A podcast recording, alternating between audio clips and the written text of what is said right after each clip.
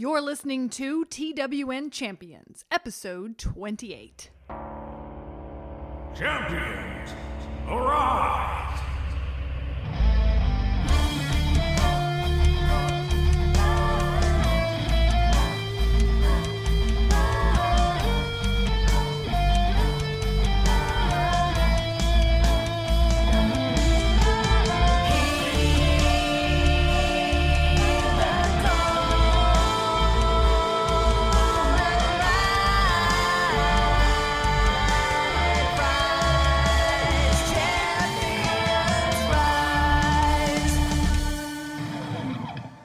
Welcome to the Champions Countdown podcast, where we summon heroes from across space and time to populate our intergalactic museum, or something like that.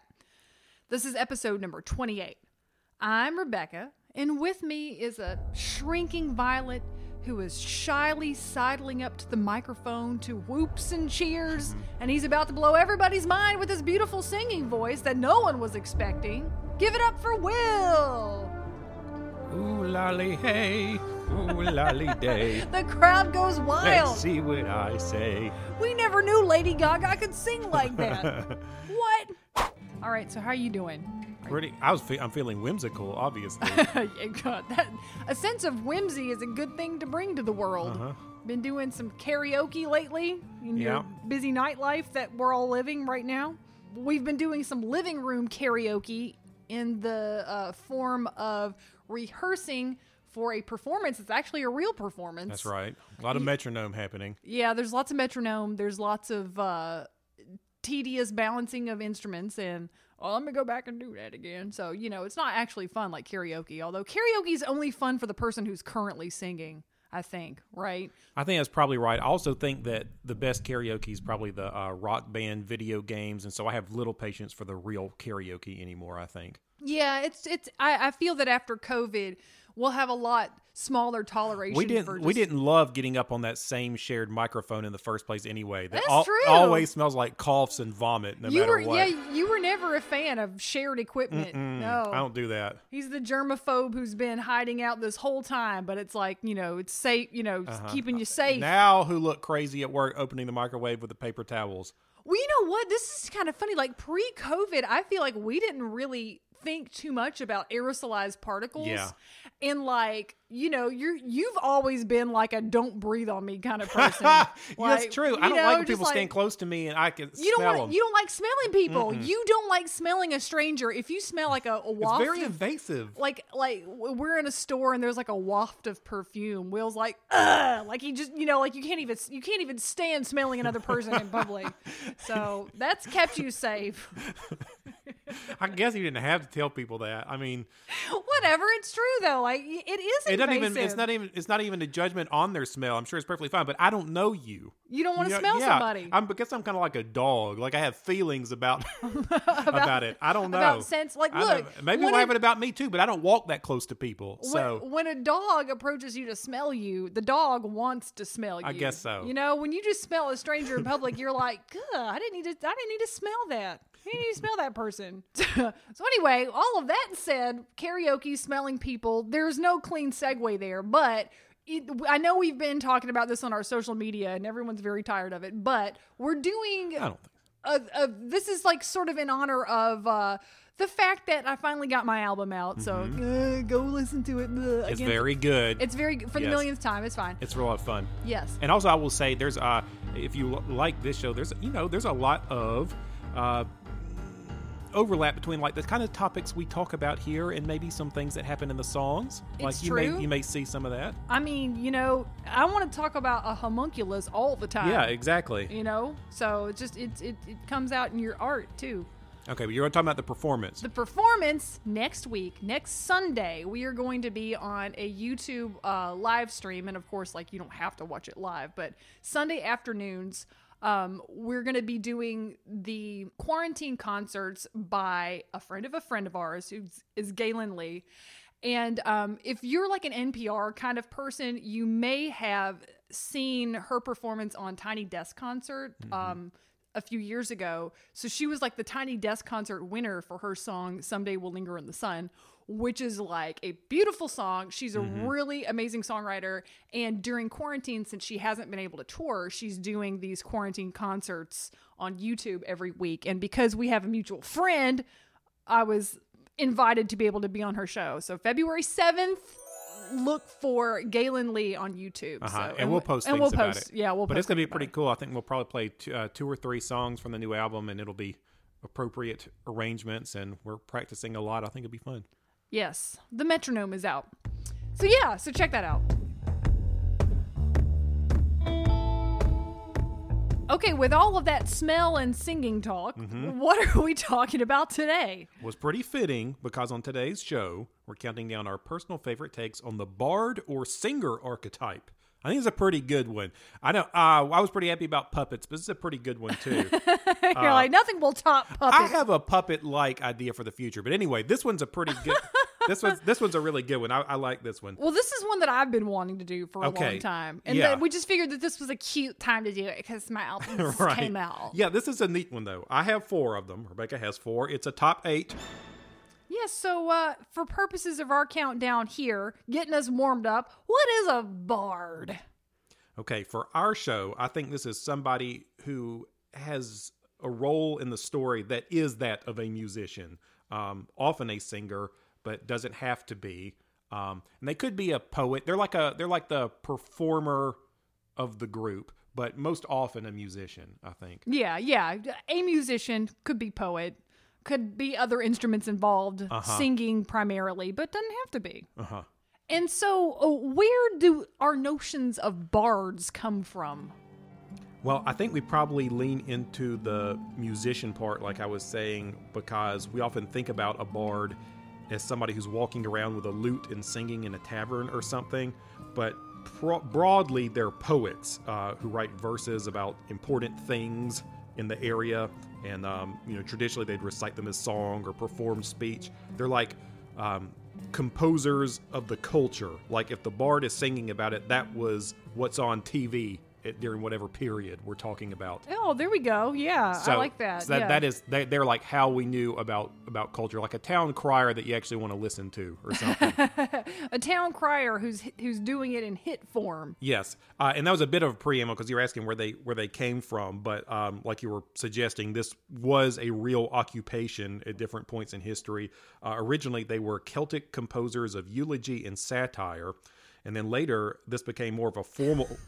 I, when you say that together, it makes it sound like a bard would come to your funeral to roast you. Yeah. Which would be kind of awesome, actually. Just like, let me tell thee about Sir Thomas. You know, like. He, He stayed had- and I tended and empty his chamber pot. He had the widest robes, for he had the staunchest bod. Like, I don't know. there you go. Yeah, so they were definitely the same thing. yeah, that's it. That's what I'm hearing. right, but then they needed to tighten that up, and so it became more of an informal term for musicians who wrote verses about heroes and their deeds, and that's probably where we start getting the traditional idea. And this occupation falls out of fashion at the end of the European Middle Ages, but it survived in Wales and Ireland, and there were even like distinct grades there of bard in the 10th century, which was pretty interesting. Like I'm a first class bard, and you, you kind of suck. Like, like those bar chords, that F, that's pretty hard to do on the lute. I don't know if you can do that. Yeah, even back then there was like snobbery in hobbies and niches, like which is one of my favorite things in the world. I think that's hilarious to have like a very very uh niche hobby or interest, but the only people who are there are the people you have to work with. Have you seen thou tallow drippings? Pitiful. yeah. and so like and so you're gonna have to like really like I, I do imagine there was probably quite a bit of exclusion going on Mm-hmm. there socially because if you're like a good bard and then your cousin who's not as good of a bard Hast also thou wants to- considered the triangle? perhaps barding is not your calling cousin perhaps only one family needs a Why do I have bard the sheet music for seventh chair lute? But cousin you have many other fine qualities anyway uh, uh, hast thou considered chamber pot cleaning? uh, I like the water to be blue in there. What? bards were a big deal. Uh, in the Middle Ages, kings and chieftains acquired their services uh, and bestowed gifts to them in exchange for the for the services. And on some occasions, monasteries uh, also maintained bards to serve them as genealogists and historians, uh, as early medieval literature was not yet written down. Okay. So it, they they were important. and they weren't even doing scrolls yet. They Yeah. weren't even doing like p- punishing scroll duties. Like, cousin, you would not make a good bard, but perhaps you'd like to be on scroll duty. I'd be trying to sneak some of my people into the lineage of uh, kings and stuff. yeah, like, Sir William slayed three dragons. and his cousin, Sir Thomas. Like you Sir just- Steve you're- slayed two. Your, Still your, your, good. your cousins just pop up in the story. he was the king's most trusted advisor. This all definitely happened, yes. Um, And then I'm, I'm going to bring us to, to current times uh, to sort of hand off to you here, but we probably think about them mostly in fantasy stories, and this probably happened mostly because they were a character class that got introduced in Dungeons and Dragons in the uh, beginning in the 60s. And if you've played it or know anything about it, it's sort of like a priest, magician, seer sort of class. So that's probably where we get used to seeing the musician as part of like an adventure group, I guess. Yeah, that's definitely the point. Was Dungeons and Dragons, as we we've talked about. So basically, there's always those two anchor points for nerd culture, which is what did Tolkien write Yeah. in, in the Lord of the Rings era, and then how did Dungeons and Dragons take that and turn it into what we recognize today? Yeah. And- like that high high fantasy and very good low fantasy.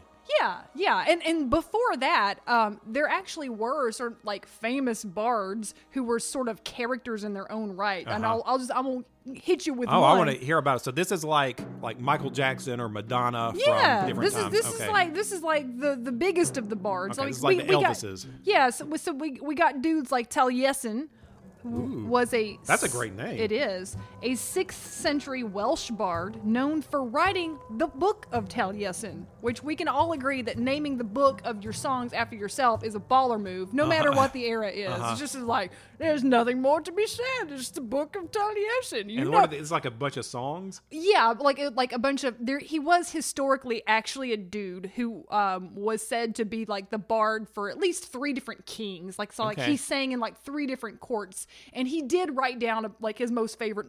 Fam- famous songs in a book and he's like i know what sells put my name on it you don't want to you know, we can't call it tales of adventure you gotta call it the book of taliesin and then everybody will know that it's mine And then Hal Leonard is like, hmm, it's like, okay, Book of Taliesin written for beginner harmonica. Go! And then, however, interestingly enough, now this is from digitalmedievalist.com. The second Taliesin is a figure from mythology and one sort of associated with other mythological figures and folklore and like metaphysical transformational poetry. So Taliesin sort of be, like rises from just being a dude who existed in history to kind of like a mythical figure character. Oh. So that's like the first time we were like talking about a bard in a in more of a story removed way, right? Like oh, so you get the mantle passed to you. That's- yeah, that's or you know, or you sort of like transcend to become like a spirit, you know, like or, you know, Oh, kind of a deal. cool. Which is cool. So it's like uh, Guardian from DC Comics or Spawn. It's just like Spawn in every conceivable way. Okay, Let's draw the Venn diagram. Okay. Okay. um, yeah, so I mean, like, I thought that was pretty cool. And then, of course, um, we know that there's not, like, fast forward, brrr, there's not any, like, bard character in The Lord of the Rings. Um, and that's why he has the hobbits sing all their little songs in the book, Uh-huh. which is an example of the kind of thing I skip over when I'm reading. Which I, I know some people were like, "How dare you? That's the best part of the whole series. I love the Hobbit songs." Like, I only read the Tom Bombadil part. Um, but apparently, minstrels do appear in the world, and I'm going to say the words that every nerd loves to hear. Minstrels do appear in the world, comma, if you consult the Silmarillion. Oh, ah, Okay, okay. so that there are like they're referenced there, but there's just not one in the main Lord of the Rings stories. All right, Okay. so again, fast forward to Dungeons and Dragons, hooking up where you said. Okay. Doug Schwegman said that the bard class that they made was a hodgepodge of at least three different kinds of like historical bards the Norse skald, the Celtic bard, and the Southern European minstrel. And so they made this character kind of a jack of all trades, a fighter, and a bit of a rogue. And that's kind of like who was uh, like at they were introduced. The character in D and D has sort of undergone some different, like the character class has undergone some transformations over time. But that's how how and why they were introduced. So bards in any kind of fantasy story that we might be familiar with now, like toss a corn to your witcher, Uh huh. who will not be on this countdown, um, or Thom Merrilin from The Wheel of Time, come from this template. Uh huh. And excuse me, I'll just go ahead and say it for you. Excuse me, Thom was a gleeman. He was not a bard. He's a bard functionally, okay? yeah. yeah. Thank you. But but anyway, yeah, that that's it is like like you said that high fantasy, low fantasy Uh-huh. fun thing. Um yeah. But for our purposes, are you only doing like bardy bard bards? Like no, so so they're the person we- who has the role of the bard Okay. in the party. Uh, this is the like a performer who I think like draws out the character of the group and like says something about the culture a little Ooh, bit. I like that. That's Um, good. It's, yeah. it's, it's the person who like reveals what the people are thinking about and what they want outside of the plot. Usually, I think. Okay. Yeah, I like that. That's like that's cool. I like that. Because like I'm thinking what we like to do on this show, this is not a show of collection and ranking. This is a show of curating and contextualizing, right? Yeah, we're gonna make a killer chessboard at the end of this somehow. Yes. Yes. And so like, you know, we're looking to expand the definition a little bit, but then also to sort of honor the history of the bard. In my mind, that's what I'm kind of thinking. And yeah, or sort of see how these uh, characters uh, show up in different ways through history or whatever, like how they how they preserve and change. There you go. Exactly. I love it. Okay, well, with all of that in mind, and that is a very good bardy bard bard explanation Yes, of they'll sing of this. the poets will sing of, of that list.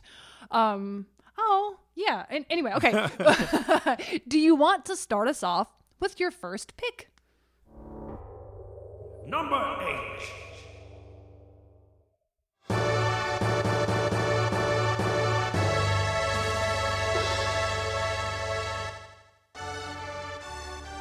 All right, the first pick on this list is an opera singer and a Magitech knight. As so many of us are. Uh, this is Celes from the video game Final Fantasy VI. Ooh. So starting us off strong with a good video game choice. Yeah, I like to do that sometimes. I don't know why. I guess it feels sort of light, and I have good memories about it. We ha- have we talked about Final Fantasy yet? I think we have a bit. We've touched on it a bit, but not, you know, like at length, I don't think. Okay, you, Yeah. I, as I remember, I think you really got into Final Fantasy stuff with like the PC era of Final Fantasy games, like I- where they were good enough we we could put them on PCs. Yeah, like I, I didn't play until we had a gaming PC. Um, you know, like I, I missed the PlayStation One era, which was like the big one, right? Because Uh-huh, that was Final yes. Fantasy Seven. That's so right. like, you know, I, I missed out on all that because I was poor. But from what I understand, I mean, we know the Final Fantasy series. I mean, they're like this is just one of the big series in Is all it kind of, like of the gaming. Japanese Dungeons and Dragons or something? I don't know. I mean, I'll I could go with that. I don't know. I'll play with that. But I'm glad you mentioned Final Fantasy VII because uh, that is the one everybody talks about with the giant sword man. Um, but six is my favorite. Uh, I think this is the artsy one uh, to like. Like this is the Critics' Choice Final Fantasy. I think uh, this came out in '94 for the Super Nintendo. And I think this is one of those great examples of the amazing creativity you can squeeze out of something when you have tons of limitations. They did some truly outstanding things with story and uh, with uh, the technology that you weren't really supposed to be able to pull out of the Super Nintendo. This was a real artistic contribution, is what I'm trying to say. Which is, Um, it's cool to think about that too, because from what I remember, the marketing around Super Nintendo was all uh, just about the graphics. You know, Yeah. you didn't even expect the games to be any different than how they used to be. It was just That's like, right. oh, here's gonna, it's a side scroller, and then look, you know, look, you can ride Yoshi. Yeah. I mean, you know, like, it, and the FX chip and all that. and there didn't seem like there were a lot of people who were trying to make games that started to push the boundaries of what a system would do. Mm-hmm. Yeah. And a good example of this is a major part in the story for Final Fantasy VI, uh, where there was an opera scene featuring this character Celes. So I think the, the big thing to say about this is that this is for fantasy art boys of the period this was a big deal like all like sensitive into fantasy young men know what I'm talking about here. All the the soft boys of the '90s. Yeah, yeah. Okay. Uh, so uh, I'm trying to compare it to something. I decided it was probably most like um, how high school girls during our time were into Titanic, like that the the. The, how they felt about that. I think I think this is the Titanic for fantasy boys. Okay, Okay, all right, Uh, proceed. uh, like even right down to if somebody walked into the room during the scene when it was happening, it would look ridiculous and be horribly embarrassing. But you'd be like, "Shut up!" and you're crying because it's so important. Okay, and there are a lot of similarities in the scenes too. Okay. But here's what was going on. You have a party of adventurers, including Celes. She's a magic knight who leaves the bad guys to sort of make things right in the world. And your team needs an airship. And you find out the airship pilot that whose services you want to seek is in love with an opera singer named Maria. So Celes decides to impersonate Maria uh, in the opera, which is a pretty fun idea. Okay. Okay. So, and then you get this whole chapter that is the opera. And all the actions and dialogue happen in time to the music on this little bit chip thing. And the opera sets up everything that's happening in the world. So rather than sending you to the four corners of the map, you get to figure out everything that's happening and see all the drama from the characters' points of view uh, in this opera. And to sort of set the stage, I'll sort of explain that it's set in a time that's like our second industrial revolution. So it's like a steampunk thing, which is where the opera comes from. And there are the armies of the East who are battling the forces of the West. And there's a hero in the Western army named Draco who is in love with the Western princess Maria. And when the West loses the war and Draco is presumed lost, Maria is forced to marry the Eastern prince Ralse. No. Okay. Boo. Okay, so here is the special part that makes Titanic boys cry, okay? Uh, you have to choose the right lines for Celes to sing in the opera. Like if the music's playing and then your cue is coming up, like here's your moment to sing, and then you get dialogue choices and you see which one would make best sense with the music. And the Super Nintendo actually does a synthesized voice to mimic the pitch changes of you saying the line and the syllables of you speaking. So it's not really a voice, but they followed kind of how your voice would fluctuate if you said the line. And it's just when it happened, I was like, oh my God, it's the singing. Yeah, that would have been very mind blowing. It was, it was. That's exactly what it was. It was, it was mind blowing.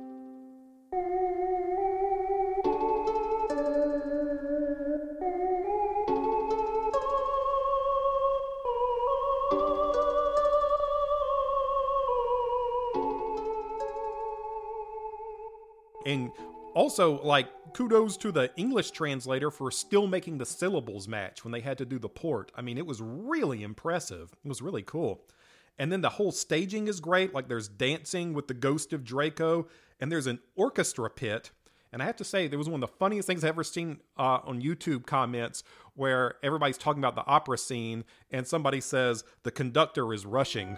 and if you look, he's going up and down, up and down, up and down real fast at all the little beard Come on, people. in the band. exactly. Look at me. Look at me, band. I understand that my band director conductor voice is probably not resonant with a whole lot of you who had conductors. Well- but that, I assure you, that is how mine went. You know what? I, what is it about band directors that kind of share something with like um army like drill instructors? well, I guess it's because marching band is very much runs like a drill. They really, really leaned into that, and I think Most of them had military background or loved the military. in some way, yeah. And then also, I I feel that it was a a cloak that you could wrap your fragile masculinity in? Because music, as we all know, is for women, right? Uh-huh. But if you do it like you're in the army, like a good old fife and drum, then you're covered because war is very masculine. My band director was kind of was he was big into marches for that reason, like Uh-huh. concert concert marches. Exactly. Yeah, Like, it's, like very I'm not going to have any feelings except for a- appropriate pride in my community when I'm listening to the marches of John Philip Sousa. and our assistant band director was more of the musician and he was always like we're going to put that march up we're going to play theme from carousel And so I don't know. That might I might be thought to love someone. We can't do that. Very fragile. you had a tune mm, Yeah. So anyway, okay. Well, we just figured that out. Anyway, but okay you don't have to have too many feelings about it because it is a japanese rpg and the opera is crashed by the comic relief giant octopus bad guy and the impresario of the opera is both horrified and loves that you are fighting the octopus in the middle of his opera and it's a very fun scene. I was like, this will liven everything up. It's like, why didn't I just write it into the opera to begin with? like we were talking about about the role of the bard in the ad- adventure party. That's why I picked Celes because she does what bards do. She made the world feel real through this scene in a way that works a lot better than making you do fetch quests to the corners of all the maps. You know, you get to see it from the perspective of characters and how the war affected them. And when you have all these limitations of the system, uh, what better way to show it in this than through exposition or fetch quest? I just thought it was perfectly represents what a bard should be doing.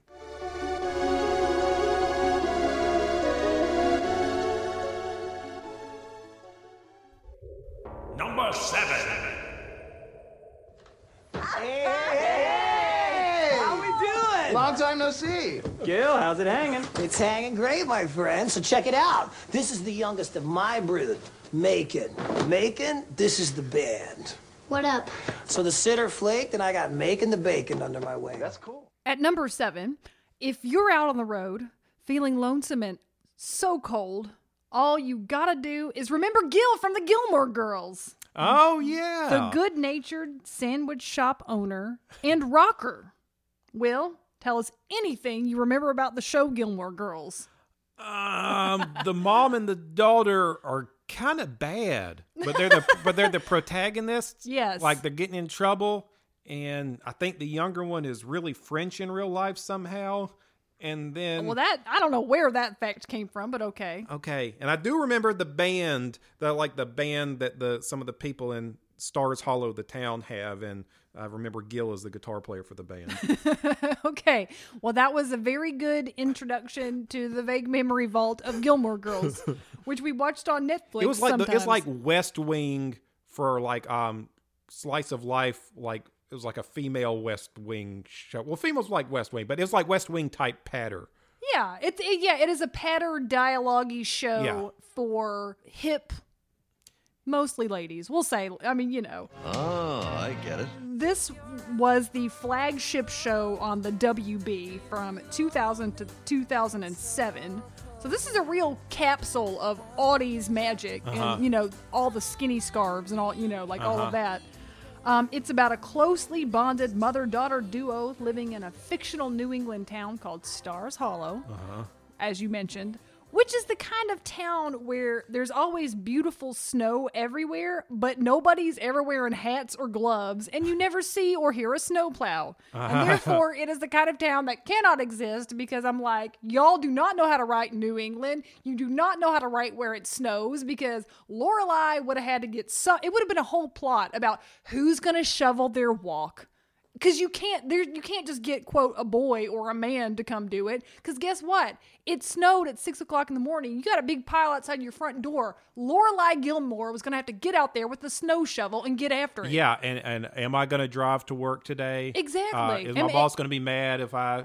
am i gonna get in several small car accidents because i'm lorelai gilmore there was like a Right. whole freaking like wealth of New England snow topics that they could have covered and never did. But anyway, it's that kind of town Uh-huh. Right. where it's like, ooh, it's so beautiful and snowing. Where's It's all like, the seafood? They're drinking coffee all the time. Where's all the seafood? They should have had some. That's right. You know, so like, you know, you're just watching it and you're like, put on a hat, Rory. Your head is cold. Like I'm just, I'm looking at That's your the daughter. That's the daughter. All right. Anyway, um, Rory Gilmore, the daughter, the Bory main girl, Mm. has a friend named Lane Kim, and Lane joins a band called Hep Alien. So they need a guitar player, a second guitar player. So she recruits Gil, who owns the sandwich shop. And it's a running discussion about whether he's too old for the band because they're all like teenagers and like young or whatever. But um, he's so good and he has just such good energy that they turn out to be cool with it. And he's a minor recurring character, but they loved him so much they just kept writing him into the show more. And in my opinion, the best part of the show. Uh huh. Honey, kids, I'm in the band! Yes! He was played by Sebastian Bach. Um, and what was actually hilarious about it is that he was a really good and natural actor. Yes, he was. He sort of also understood the tone of the show in a way you might not have uh, expected when you brought him in to read. Yes. And so, like, he didn't have zero acting experience because after his time in rocker legend band Skid Row, um, he did a stint on Broadway, so he had some acting experience, and it just and like it's because he just had some pipes, had still has like he has this amazing piercing high tenor voice and a natural vibrato that he has trained his whole life because I read his book actually like he's very serious about his vocal exercises.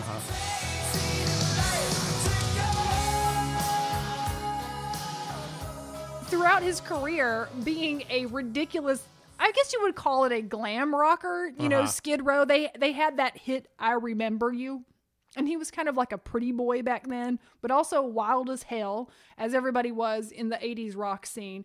And to see him blossom into Gil, the sandwich shop owner, who was also in a teenager band, was really like gratifying. It was really funny. I liked how he was so excited to be in the band, and like his family was so happy for him that he finally got to go back to being in a band after taking the years off. And like he has no embarrassment at all about playing with the teenagers. He's just glad to be there. Oh yeah, and I, I saw this great clip of him. I guess it was in between band stints. I don't know, but he was playing a bar mitzvah with another group of people, and they were doing a version of Gwen Stefani's "Hollaback Girl," and he uh-huh. just does it with like such good cheer. Like he is happy to be in that room making music. You know, it doesn't matter what the room is. It doesn't matter how glamorous it is. It's just like that's the kind of good natured cheer that you you want to have from somebody in your band. I remember I really enjoyed all the scenes where you get like little slices of his like grown man life that like the teenagers just can't relate to. Like like he gets phone calls where like the manager at his sandwich place is asking him what to do about different stuff, and he's Yeah. like, "You need to deal with it. You need to, you know." And he has like his kids uh, need babysitters and stuff. He's always complaining about the, his managers at the uh, sandwich shop.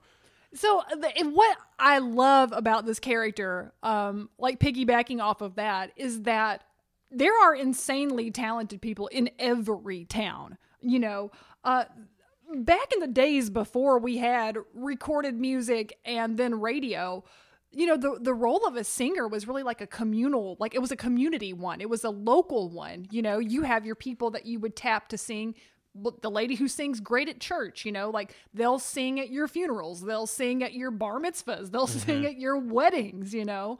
Um, singing was really something that was closely tied to the community, and of course it still is today. And it doesn't matter, like, you can travel the hills and dales of the world, and there are just insanely talented people living their normal lives and then also being musical even throughout it. That's what's so know? weird to me. Like when you watch American Idol and and people freak out about the people on there. Like I could think of like five or six girls from my high school who were as good as anybody you see on Well, American yeah. Idol. I mean, and that's the that's like the beauty of musical talent, really, is that like a lot, you know, people have it, and you know, you use it like, and nobody necess like you don't necessarily dream of stardom, you know, because Uh-huh. for a lot of people, your musical talent is just like something that you want to integrate into your life and share with others and like that like like yeah you kelly clarkson is a really great singer but then so is like everybody you know and um it reminds me of my favorite quote from Oliver Wendell Holmes because I know we all have Uh-huh. like a top five. Um, where he says, Few can pluck the magic string, and noisy fame is proud to win them. But alas for those who never sing but die with all their music in them. And so, like, that really, you know what I mean? Like, some people ignore their talents or they ignore like their their that special calling but that's why i love the character of gil because he couldn't ignore his talent Uh-huh. he couldn't ignore his calling and in every room he's in he's always a bright light Uh-huh. you know what i mean and it doesn't matter if it's a freaking arena where everybody's chanting your name or if it's you know the the hep alien garage and your sandwich shop owners calling you on about your stupid problems but I love I love Gil and I love I love musicians who function that way. So yay.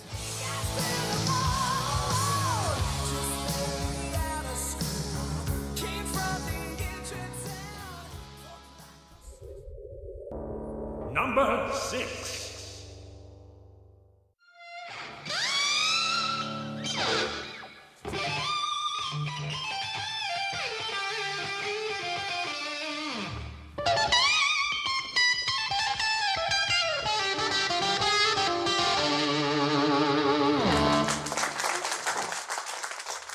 I was so excited when I thought about this one, and I thought that it was so good when I was telling Rebecca I might do this. I thought she was going to steal it.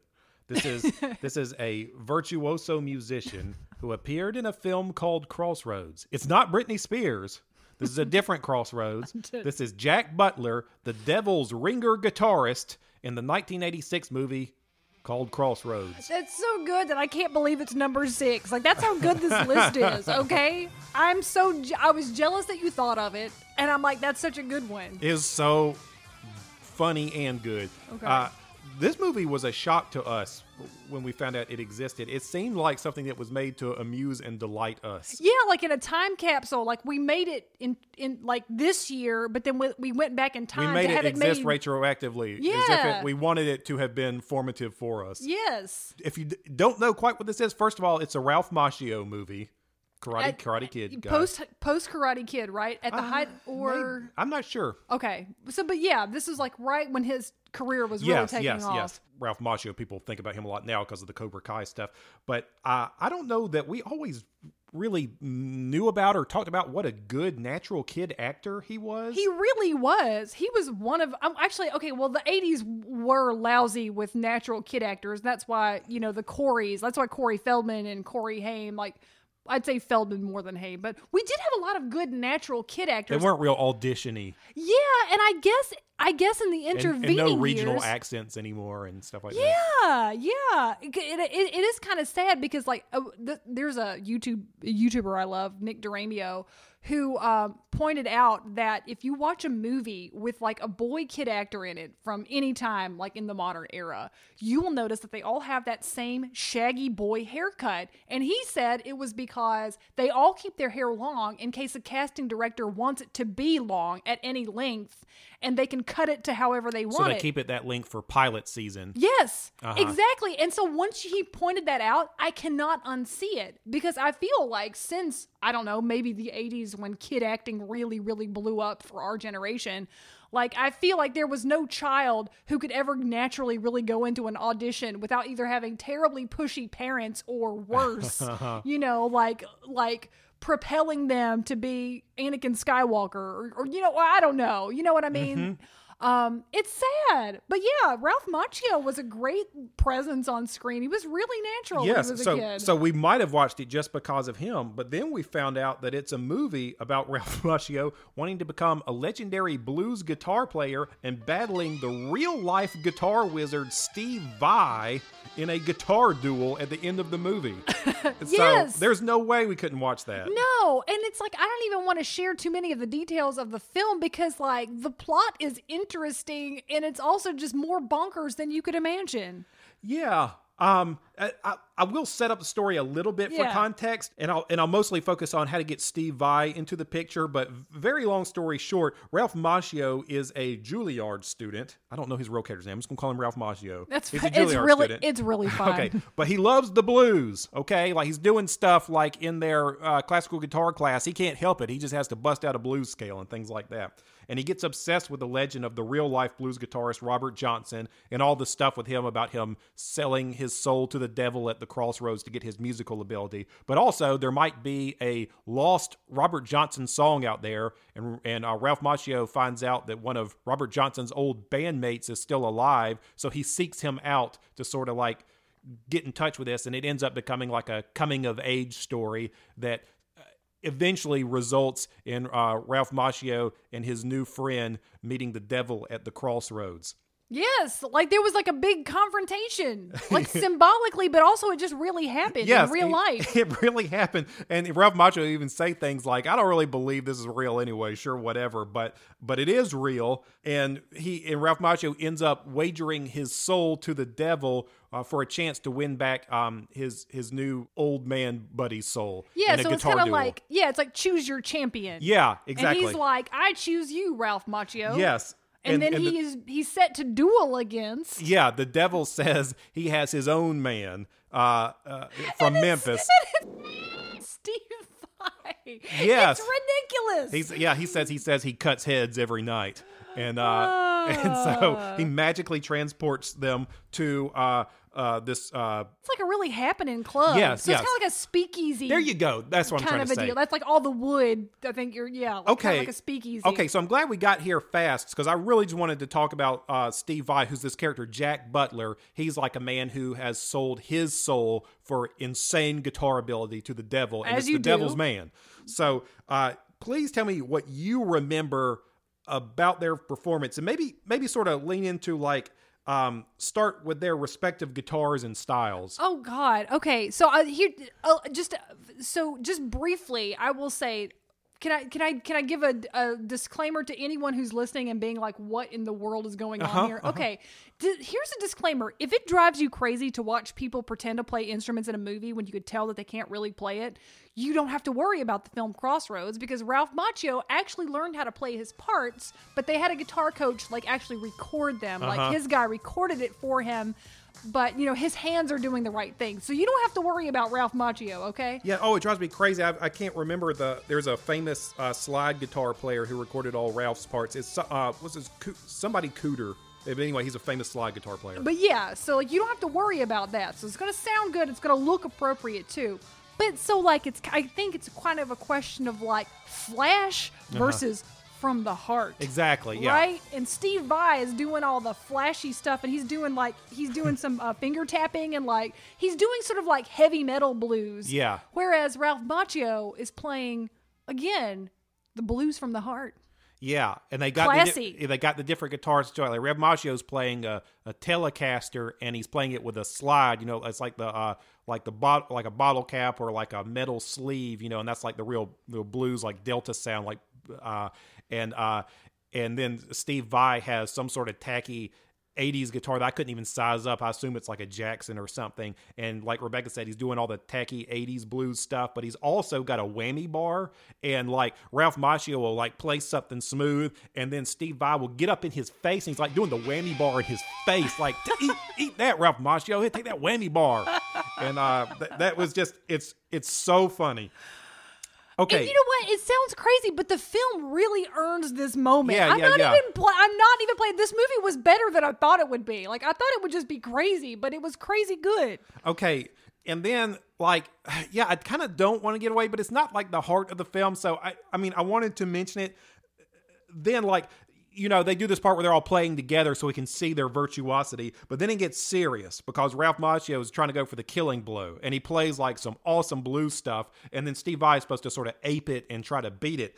And it is so ridiculous because Steve Vai is so good at guitar it's like he decided in the movie to make it look like he's confused by how to play the guitar bad. Like he wants you to think he can't believably miss notes, so he does these ridiculous things to show you that he can't keep up with Ralph Macchio. And so, and so he does things like he'll like look at his hand in disbelief, like it betrayed him, and then he will do things like he'll choke notes, and then at the very end he somehow runs out of room on his guitar to hit the high note that Ralph Macchio hit. Like, like he just can't hit it. There's just his guitar doesn't have enough frets, and he can't bend it far enough to hit the high note that Ralph Macchio did. So I guess now that I'm eh, remembering this, I guess it was supposed to represent that he that he was being hampered by divine power, like the Lord was stepping in to ruin his awesome Oh, guitar maybe. playing. I don't know. Maybe. I don't know. I'm. I will not speak for the screenwriters of Crossroads. But on, but on, but on, uh, from a technical perspective, it is absurd. Your guitar is Yes. going to have you maybe have a one fret difference, and you can easily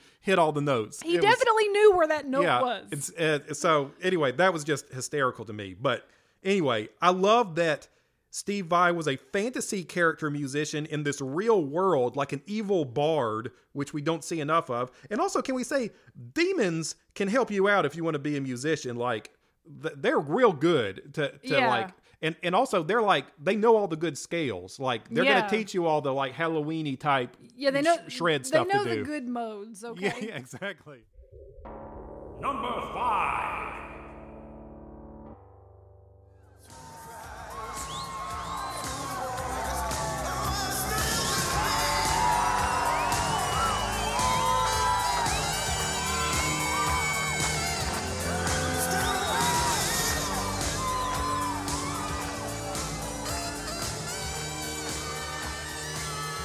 Well, we're on an 80s tear right here at the minute because at uh, number five, I give you a bard for an era. A man who might give you the appropriate mood, whether you're avoiding a roving band of vampires on the Santa Cruz boardwalk or trying to bargain with Master Blaster to keep the lights on at Bartertown. Uh huh. That is the oiled up sex man, Tim Capello. and I'm using him as a character, but also like as himself. But him, his himself was a character, right? This is a, a- You were casting Tim Capello if he's in your movie. yeah, it's it's a fictionalized, larger than life version of a real person, basically, uh, essentially. So Tim Capello, whose name you might not have known, but you definitely knew his work and his signature calling card, uh, really took off in the '80s because he was a singer and saxophone player who was known for his long locks, uh, his wild saxophone wails, and his outrageous gyrations. And he was muscle bound, right? And he oh Like, he was also he shredded. was a bodybuilder. Like he um I don't know. Can I talk about what he looks like a little Please bit? do. Yeah. So what I what I've seen clips of him recently because you told me you were going to do him is he looked like a um he looked like Shawn Michaels with I more was muscle mass. Just gonna say he looked like Shawn Michaels because I'm thinking like, guys, who's listening to this podcast? They definitely know what Shawn Michaels looks like. He if does Shawn look Michaels, like Shawn Michaels. if Shawn Michaels were a bodybuilder, that's what he would look like. Yeah. Okay. Yeah. Instead of like a, a more limber, flip around the turnbuckle Right. kind of guy, as he always was. You know. Hurt my back on a backslide. yeah. Yeah. He was all he was all uh, limber legs and and low lunges. Yeah. And muscles. And no no super kicks from Tim Capello. No. So, um, I feel like Tim Capello's success was just kind of like, okay, this is the 80s, and the people of the 80s were looking around and they were like, this is a guy we need everywhere. Like, they saw him and they were like, yeah, You I had a that. few of these. There was something in the '80s where if you had a gimmick, like your mom knew your thing to do in the talent show, you could parlay that into appearances in everything. Like You could. There was like the the um elderly lady three uh, trio singers who were in Golden Girls the and Del everything. Rubio triplets, yes. Yes, there Some was you- excellent bards. You talked about in our first episode the Muscle Man the Barbarian brothers, Brothers. the Barbarian Brothers. If you had a good gimmick those in the twins on the motorcycles. Yeah, you, you just take it everywhere. You just Um, take it and run with So it. So he he knew his gimmick. He was the muscle bound saxophone man. Yeah, and it's like if you need that, and it turns out a lot of people did, you know, you gonna call up Tim Capello. He had like leather pants and no shirt every all the time. Yes, and he was oiled up. or jeans with a belt. okay, okay, okay, okay. So he found himself in in music videos like Tina Turner's "We Don't Need Another Hero." He was in another one of hers too, called like like we are li- we are the living or something. Oh, okay, yeah. So she's like, "Yeah, I need to." uh, All I, the Thunderdome videos he I, was in. I feel like I've seen him in some live performances that she did too. So I don't think she like took him on the road permanently, but she did. he might have been on that tour. have him around. And uh, evidently, he played a keyboard player in What's Love Got to Do with It in Oh, '93. cool. So they didn't let him do any gyrating because it wouldn't have been appropriate for that film. But Tina Turner clearly was like, "Hey, you got to take care of my man Tim Capello." Yeah, and you keep saying the gyrating too. Like he does these very, very dramatic, like uh thrusting and uh, with he's he's playing his notes like to the beat. Yes, yeah, hip like like outrageous hip thrusting, and it's like. Everybody was kind of like, why have we not thought about doing that with the saxophone before? Like, we need to do that more in a rhythmic and methodical, me- you know, fashion. You know, It's funny because the way he dances and stuff, it's like you just shake your head whenever you hear him play the dirty notes on the saxophone, or he goes, the you know when he does that, you Oh, know yeah. it's dirty. It's dirty. It is dirty. That is dirty. There's a long history of dirty notes on the saxophone. um, he was also on shows like Miami Vice and, of course, in films like The Lost Boys, where he had a memorable performance of his song I Still Believe in the fictional town of Santa Carla, Cal- California. Uh, where Kiefer Sutherland and his vampire bad boys do bad boy things like walk on the merry-go-round.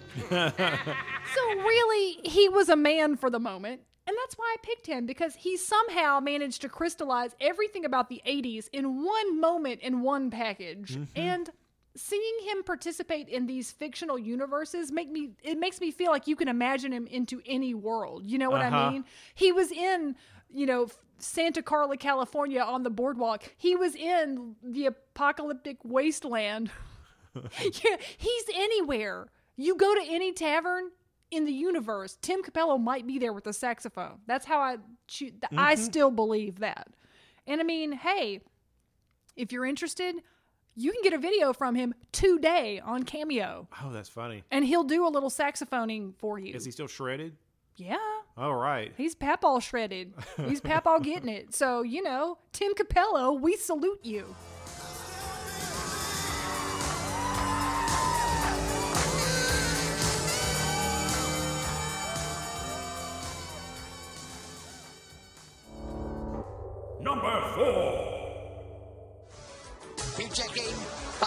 But you check out. You better squeeze all the shine you can. But Mr. Whipple's not around. Get yourself a tan. Okay, this is a good pick. I Okay. believe you. All right, you know what this is. It is a good pick. I don't want to Oh, hear it. You need to let me go. I thought you were getting me hyped, but now I realize this is inoculation Uh, advertising. yes, that's exactly right. What Ro- transformer is it, Will? robots have culture too. No. This is Wreck-Gar, leader of the Junkbots, also known as the Junkions, from Transformers the movie. Oh well, we had gone about ten minutes without talking about the Transformers, so let's let's talk about They it though. Look, Okay. I I know I understand the importance of the Transformers to the world. It's g- yeah. Okay, I- Okay. I have a thing. I'm gonna talk about. Um, t- tell Okay. me, tell me all about it. All I, right. Look, I love the Transformers. I do, I do. I love. The I don't know if Transformers. you remember.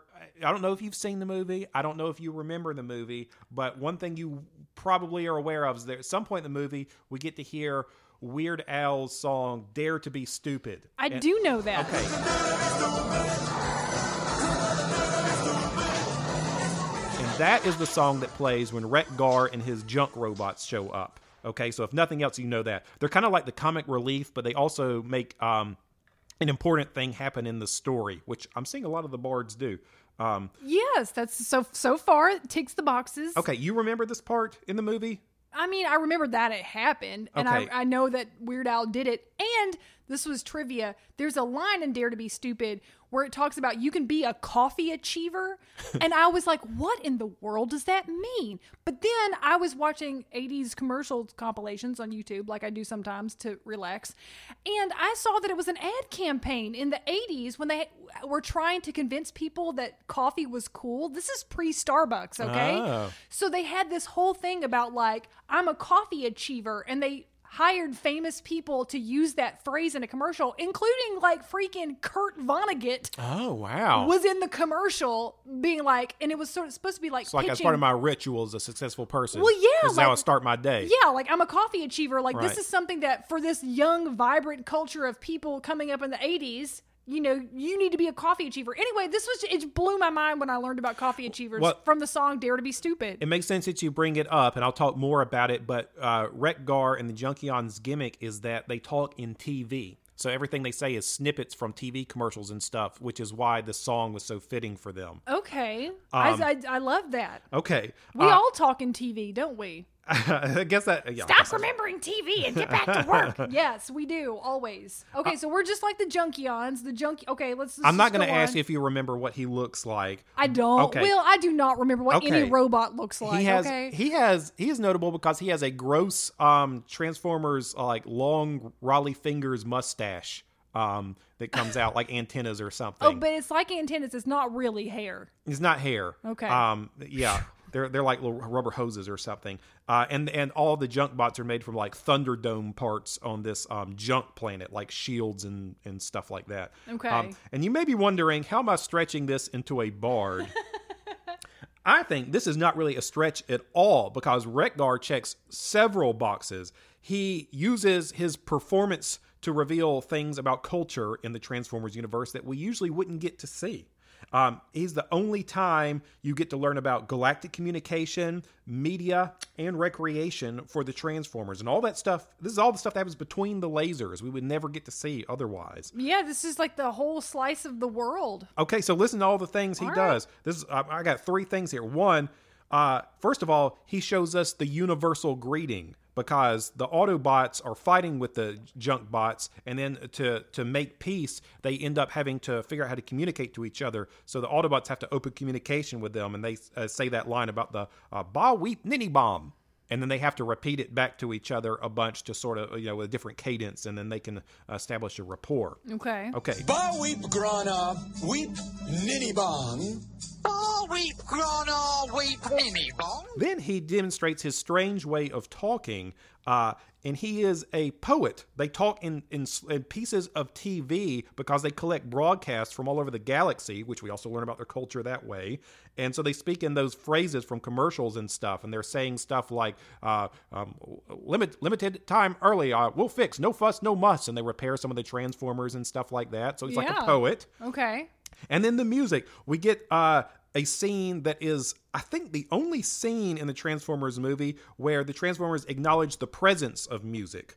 So Gar is not singing, but while the soundtrack is going, there's a suggestion that the music is playing from all the old radios or something, and the Transformers start dancing, and like one of them tries to kiss Grimlock the dinosaur, and it's like the Ewoks celebrating in Return of the Jedi. and we never see the Transformers at play, at rest. Right. In- well, yeah, you gotta you you need to know what you're fighting to protect. Exactly. When you're fighting the evil forces of the Decepticons. And, and really, especially if you're a real young kid or something, you need scenes like this to also really establish they're the good guys because it just looks like robots at war a lot of times if you're not seeing, you know, people do good guy stuff. So so we get get stuff revealed there. Dancing is a good guy stuff. Yeah, exactly. Unless you're dancing in like a capering, menacing way, like a delight of being evil. That's different. Destroy Unicron, kill the Grand Poobah, eliminate even the toughest stain.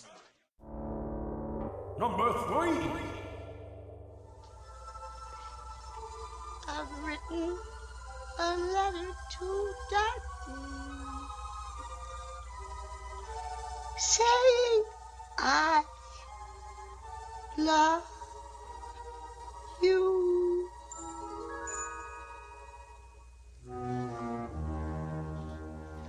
All right, moving away from the 80s. Boo. Not too far. no, moving away from the 80s as we count up, um, I give you Baby Jane Hudson Uh huh. from the 1962 film Whatever Happened to Baby Jane. This is a pretty entertaining one. Yeah. Play. Okay. All right. All right. I okay. enjoyed. I enjoyed. wa- We watched this recently. I was. I enjoyed this quite a bit. Yeah, yeah. Like you really forget.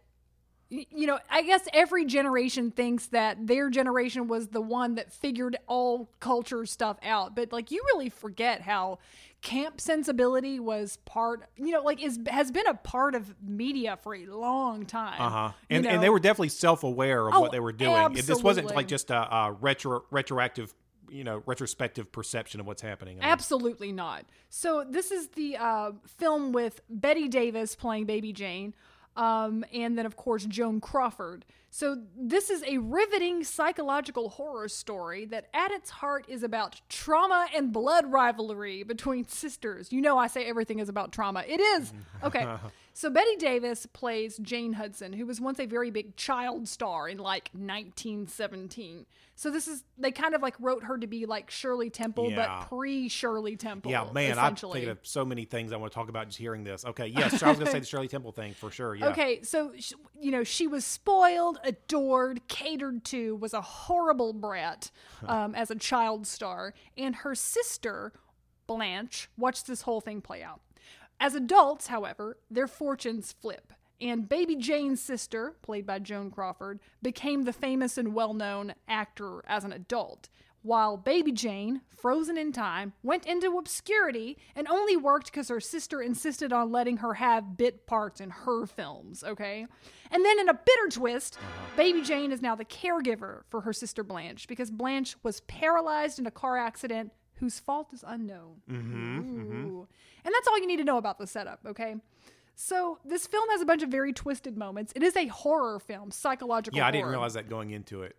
um, where Baby Jane is being not a good caregiver, but then also concurrently with this, uh, she has decided to resurrect her career, and she hires an accompanist with money that she should not be spending, and uh, she tries to get her old hit polished back up. Like her old child hit. her old child hit. So it is a very haunting, pretty upsetting, hysterical, can't take your eyes away performances where she rehearses it several times. Yes, uh, th- her her childhood hit is a mawkish tune called "I've Written a Letter to Daddy," and it's That a, is it's lugubrious too because, Ye- because yes. I've written a letter. to Daddy. Yeah. and uh, yeah, it's about his address is heaven above. Because of course, like she's also trying to reach for these notes before her, the octave break in her voice, and you know it's horrible because she doesn't have her child's voice anymore, obviously, and it's uh this. It's just Bla- is just blaring. I've written a letter to Daddy saying I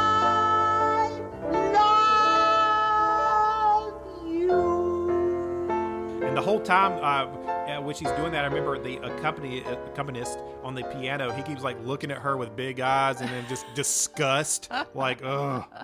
So you know, we'll we'll talk about yeah we'll, we'll get into him. Okay, so also just one a couple more details when she's trying to resurrect her career, she's also doing this with like rag curls. You know, like like in a in a child's dress. It's horrible. Oh yeah, she's got a lot of like creepy boxes of old things to try on. Yeah, yes.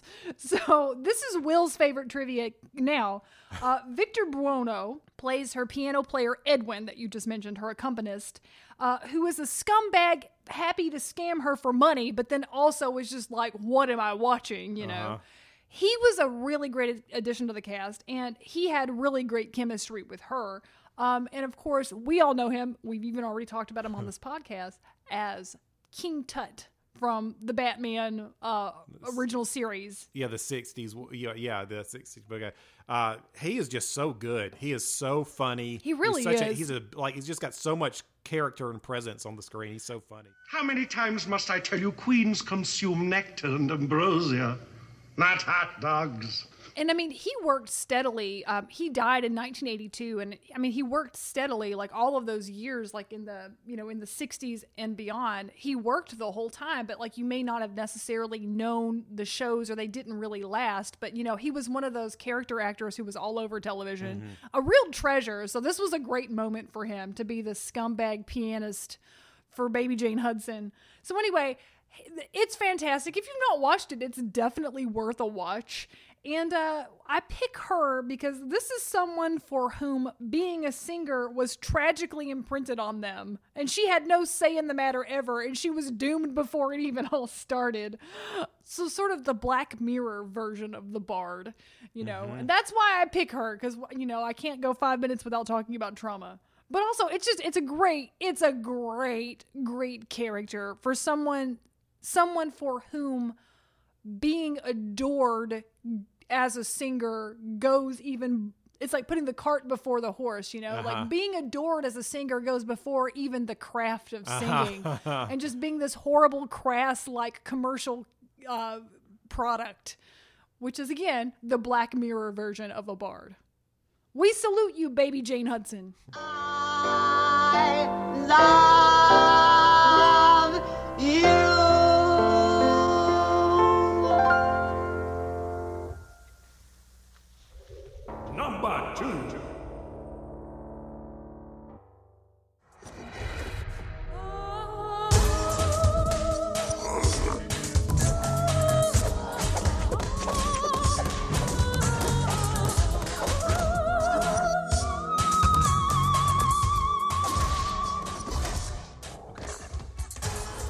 This is another opera pick. I didn't bet you didn't know that about me that I love opera. i've been just learning new things every day I think I love opera if it involves magic or aliens, probably. all of the good ones. I would do like a robot opera. i mean i'm surprised there's not one Do not cry for me, Argentina. Beautiful. Uh, and then you clap like by pressing buttons on your chest. like, That's right. It's like listen to the adoring crowd. Anyway, this is Plava Laguna, the blue alien singer from The Fifth Element. yay! I mean, she's a great character. Mm-hmm. Uh, this is another example where an opera performance became a major centerpiece of a fantasy story. I really like when that happens. Um, if you're not familiar with this movie, uh, or you want to remember a little bit. This was from 97, starring Milla Jovovich and Bruce Willis and Chris Tucker. But the real star was this character called the Diva, whose real name in the movie was called Plava Laguna. I feel like even if you have good feelings about this movie, the only two things you're going to remember are Chris Tucker was great, Yeah, yep. and the diva performance made you go, holy crap, when you saw it. Yeah. The diva is the moment that you definitely remember in that film. Yes. And, oh, and also, I bet you watched it because this was during the um, uh, Gary Oldman heyday. Yeah, This my was- sister loved Gary Oldman, and, thus we had to watch this film. Yeah, he played he played the bad guy creep who's always after these these stones. and he he was a little ugly in the movie, but she's like, I don't care. Yeah. I love Gary Oldman. we have to watch this anyway.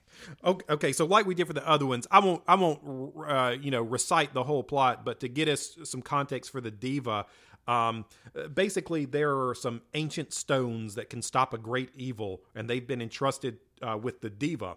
And the Earth government sends Bruce Willis undercover to meet her at a concert and get the stones. Okay, so that's why we're at the opera concert.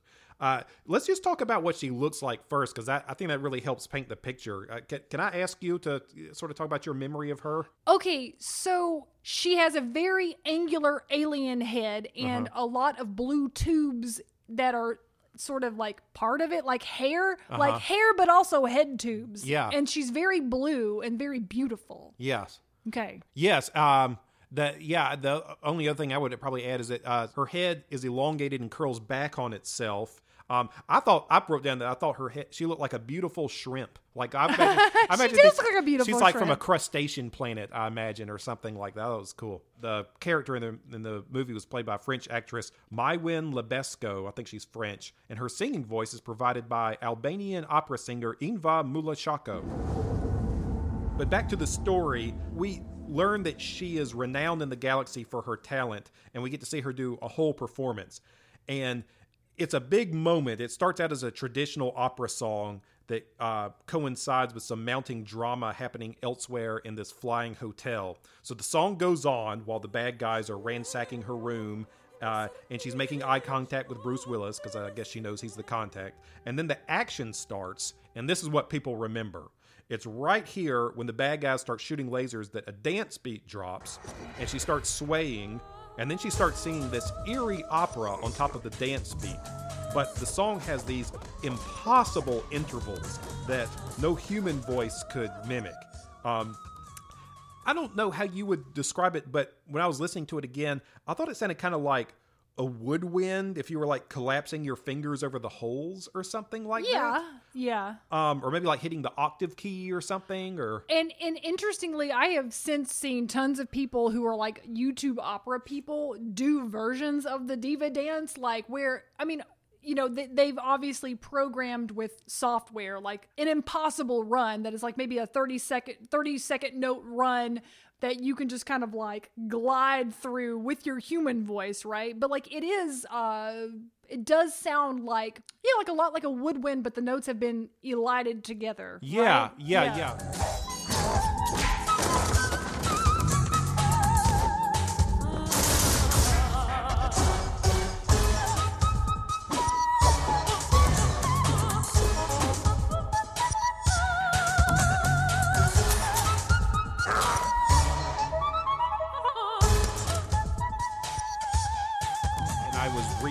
interview a while ago where they said the opera singer they were shocked when they got the uh, recordings back from her because she actually did some of the stuff they didn't expect her to the human to do that they were going Yeah. to program, but she went ahead and did it. And they're like, oh crap, we'll use that. like, never mind then. Uh, So good job, In- Inva Mula-Tchako. um, and you know, I didn't have too much more to say other than like it was it was just like an amazing thing to see like uh, on film. I mean, it's so rare that you be able to do something that surprised people, but I think most people who saw that were surprised, and it made me try Yo, to think when about. that when that beat drops and you're like you're like Yeah. yeah this song got good and then it got crazier with the alien alien stuff because I, I just it was it was so so cool um and i was trying to think about the last time i remember like a showstopper performance in real life because you know besides like super bowl that's not as much of a thing we remember anymore like That's true. huge performances the only thing i could think of and these are just personal ones to me i think were maybe like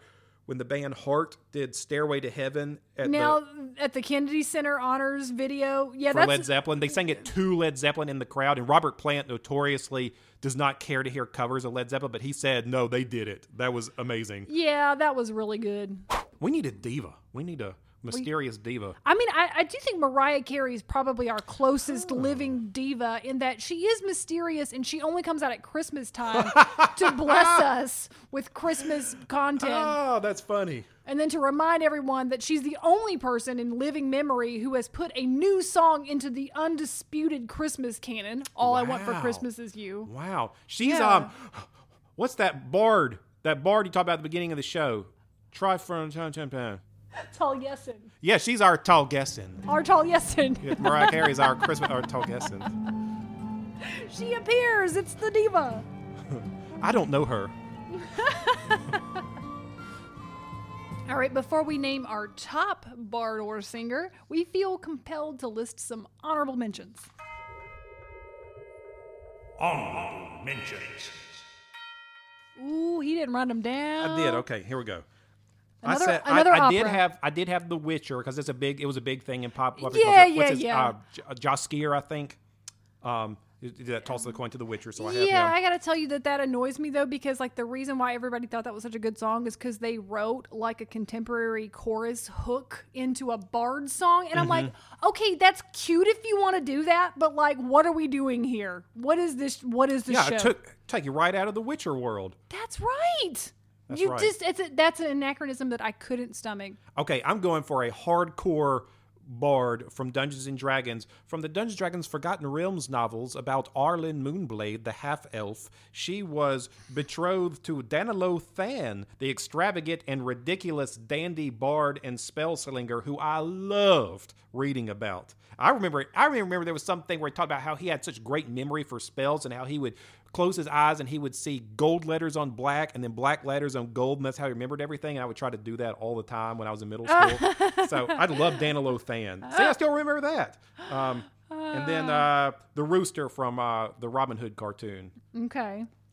To that, I add Melodia from the Silverhawks. Uh-huh. Uh, Tenacious D from The Greatest Song in the World, the tribute to the greatest song in the world. It was not the greatest song in the world. Uh-huh. Uh, Cassandra from Wayne's World. Oh, great. Great. Dreamweaver. Yeah. And uh, David Brent from the UK office. Yeah, that was really good. He even, he even danced. okay, so Rebecca, who is the your number one bard or singer of all time? Number one.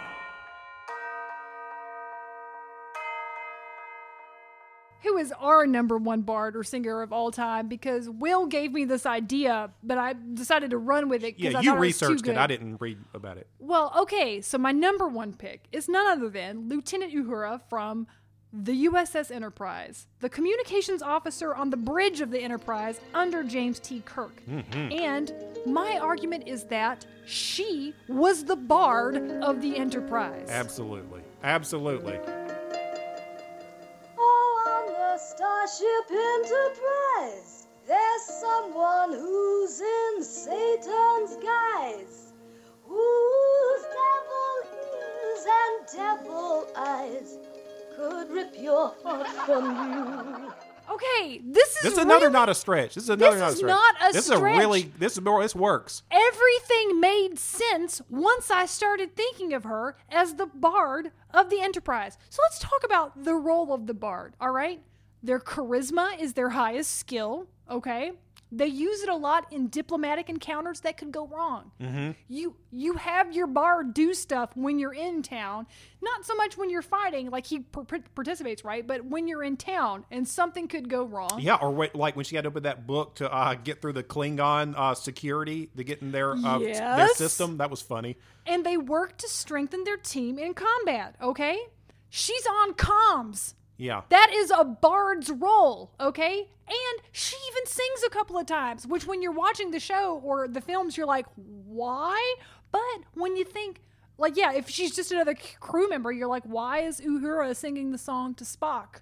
you know, for no reason. But once you know that she's the secret bard of the USS Enterprise, then you know she's probably singing all the time, and we just didn't get to hear it. Yeah, because uh, when you're talking about the woman she's singing to Spock, I think that was um, the Charlie X episode, and I think number one just knew she was a good singer because Spock was playing his little uh, evil Vulcan lute, and she like nods to Uhura, like, "Go on, st- go sing with him," because she knows she's the singer. Yeah. So think about the moment in Star Trek V, The Final Frontier, That's the one where they go to meet God, I think. yeah, uh, where she does the fan dance on top of the dunes in order to entice a bunch of space dirtbags to come out of hiding. And it Oh, works. I love that scene because you can hear the things they're muttering when they get excited right here. You hear one of them go like, "Woman." woman, oh, woman. Because she sings this beautiful, haunting melody and does this beautiful fan dance with her beautiful body and the beautiful silhouette of this beautiful sand dune. And you're like, what am I watching? However, when you know, now that you know she's the bard of the USS Enterprise, it makes sense. And it ties everything together. So she was the glue that held the party together. And we salute her. I read a, a book about her like a, couple of years ago, and she was like a real uh, dancer and singer like before Star Trek and everything. So I think they just knew they needed to use her. Like they were the like, show. we we can't let this go to waste. This is just too much talent. And so I saw good. on a YouTube comment somebody said they met her at a convention and she said that fan dance scene was her favorite scene she had done. So she she approved of that scene and loved it. and it, it's really charming. It's really delightful. And like again, out of context, it's just kind of like what? Like why did they put this in here? But then again, think of her role and the importance of the bard. You It shows know, how they, you know, what they think about in their recreation time. Like she's, you know, this is how we see the family and the culture of the enterprise, and Yeah. yeah it makes a lot of sense. To, that that makes tons of sense, Doesn't it She's a just? communicator. Yeah, yes. So again, our favorite bard. We love you, Lieutenant Uhura.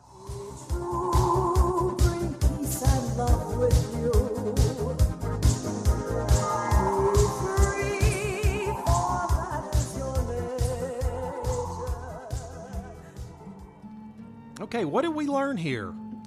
um, we learned that Will loves the opera. I do. I do love where the bard gets to shine in the story. I think that makes the world real. I like you that a lot. love when the opera is the setting of something else exciting. Yeah, I do like that. I Okay. do like that. Yeah, not the opera itself. Like if I went to an opera, I'd be looking around like, huh, huh, huh, what's gonna happen? So uh, we we've learned that singers can fulfill multiple roles. Is this like in fantasy stories? Is this where the band kids and theater kids go? Like you just can't. You got the performance bug. This is what you're gonna have to do in the fantasy world. I think so. You know, You would have to do that? You gotta you gotta perform some way. if you were going to be in a Dungeons and Dragons world, do you see yourself taking up a sword, or do you see yourself enjoying being the bard in the party? That is a really good question. Depends on the threat, I guess. I guess so. And also, you could so. tailor your, your bard character class to be more of a spell slinger if needed. Well, yeah, your bard could fight. Your That's bard true. would fight. I may be a. I don't know. I may have to decide to be a bard. Okay. And not a barbarian. Can I be a bardbarian? I think so. Is that a thing? Well, I'm glad we talked about you being a bard because I want to tell some people about your new album and about our performance a little bit, right? Oh, okay. Give a, give a reminder to how you can get this album now. Okay. Uh, if you have thoughts on this list or your own suggestions, email rumors at thewizardsnightshirt.com or hit us up on social media and we might share your thoughts on the next episode. Will, what's some stuff people need to know and where can they find us? Okay, so you can find us on the big social media places Twitter or Instagram or Facebook. And we're going to talk about the show and our other shows like Curdle Holler, our Halloween comedy series. More on that in, uh, pretty soon. And our complete archive of the Master of the Universe review show. We're also going to be talking about Rebecca's new album. Rebecca records under the name Keen Garrity, and she has a new album out called Get Big, which is available on all the digital platform streaming spaces. It's everywhere. And you can get it from her website at K E E N G A R R I T Y dot com. And we are also going to be performing February 7th. I think it's the Sunday. Yep. Uh, I think it's at 2, but we'll post it on social Central media. Central time, which is not our time. So anyway, we'll just we'll Okay, post okay. about it's it. the We'll Gaelynn, Gaelynn Lea's YouTube show, and we're going to play uh, three songs there. Yeah. Um, and it's gonna be it's gonna be pretty cool. I'm pretty excited about it. And I would just encourage uh, people to uh, listen to this album. I think it's really, really objectively good. Um, it's like uh, Rebecca calls it like story storytelling pop rock.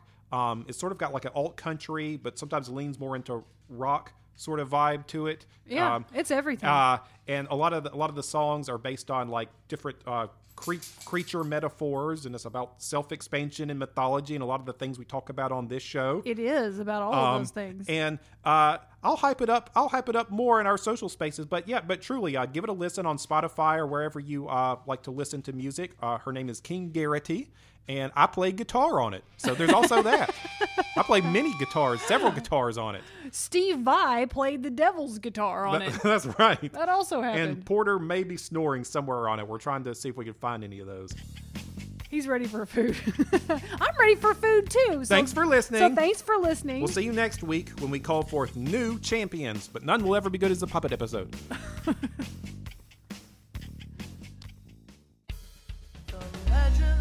tell of a hero facing down fears and cutting down foes. There's no resemblance to what you know when your own deeds feel humble and few. But you've waited through tedious waves in a world gray and flat. You're still here.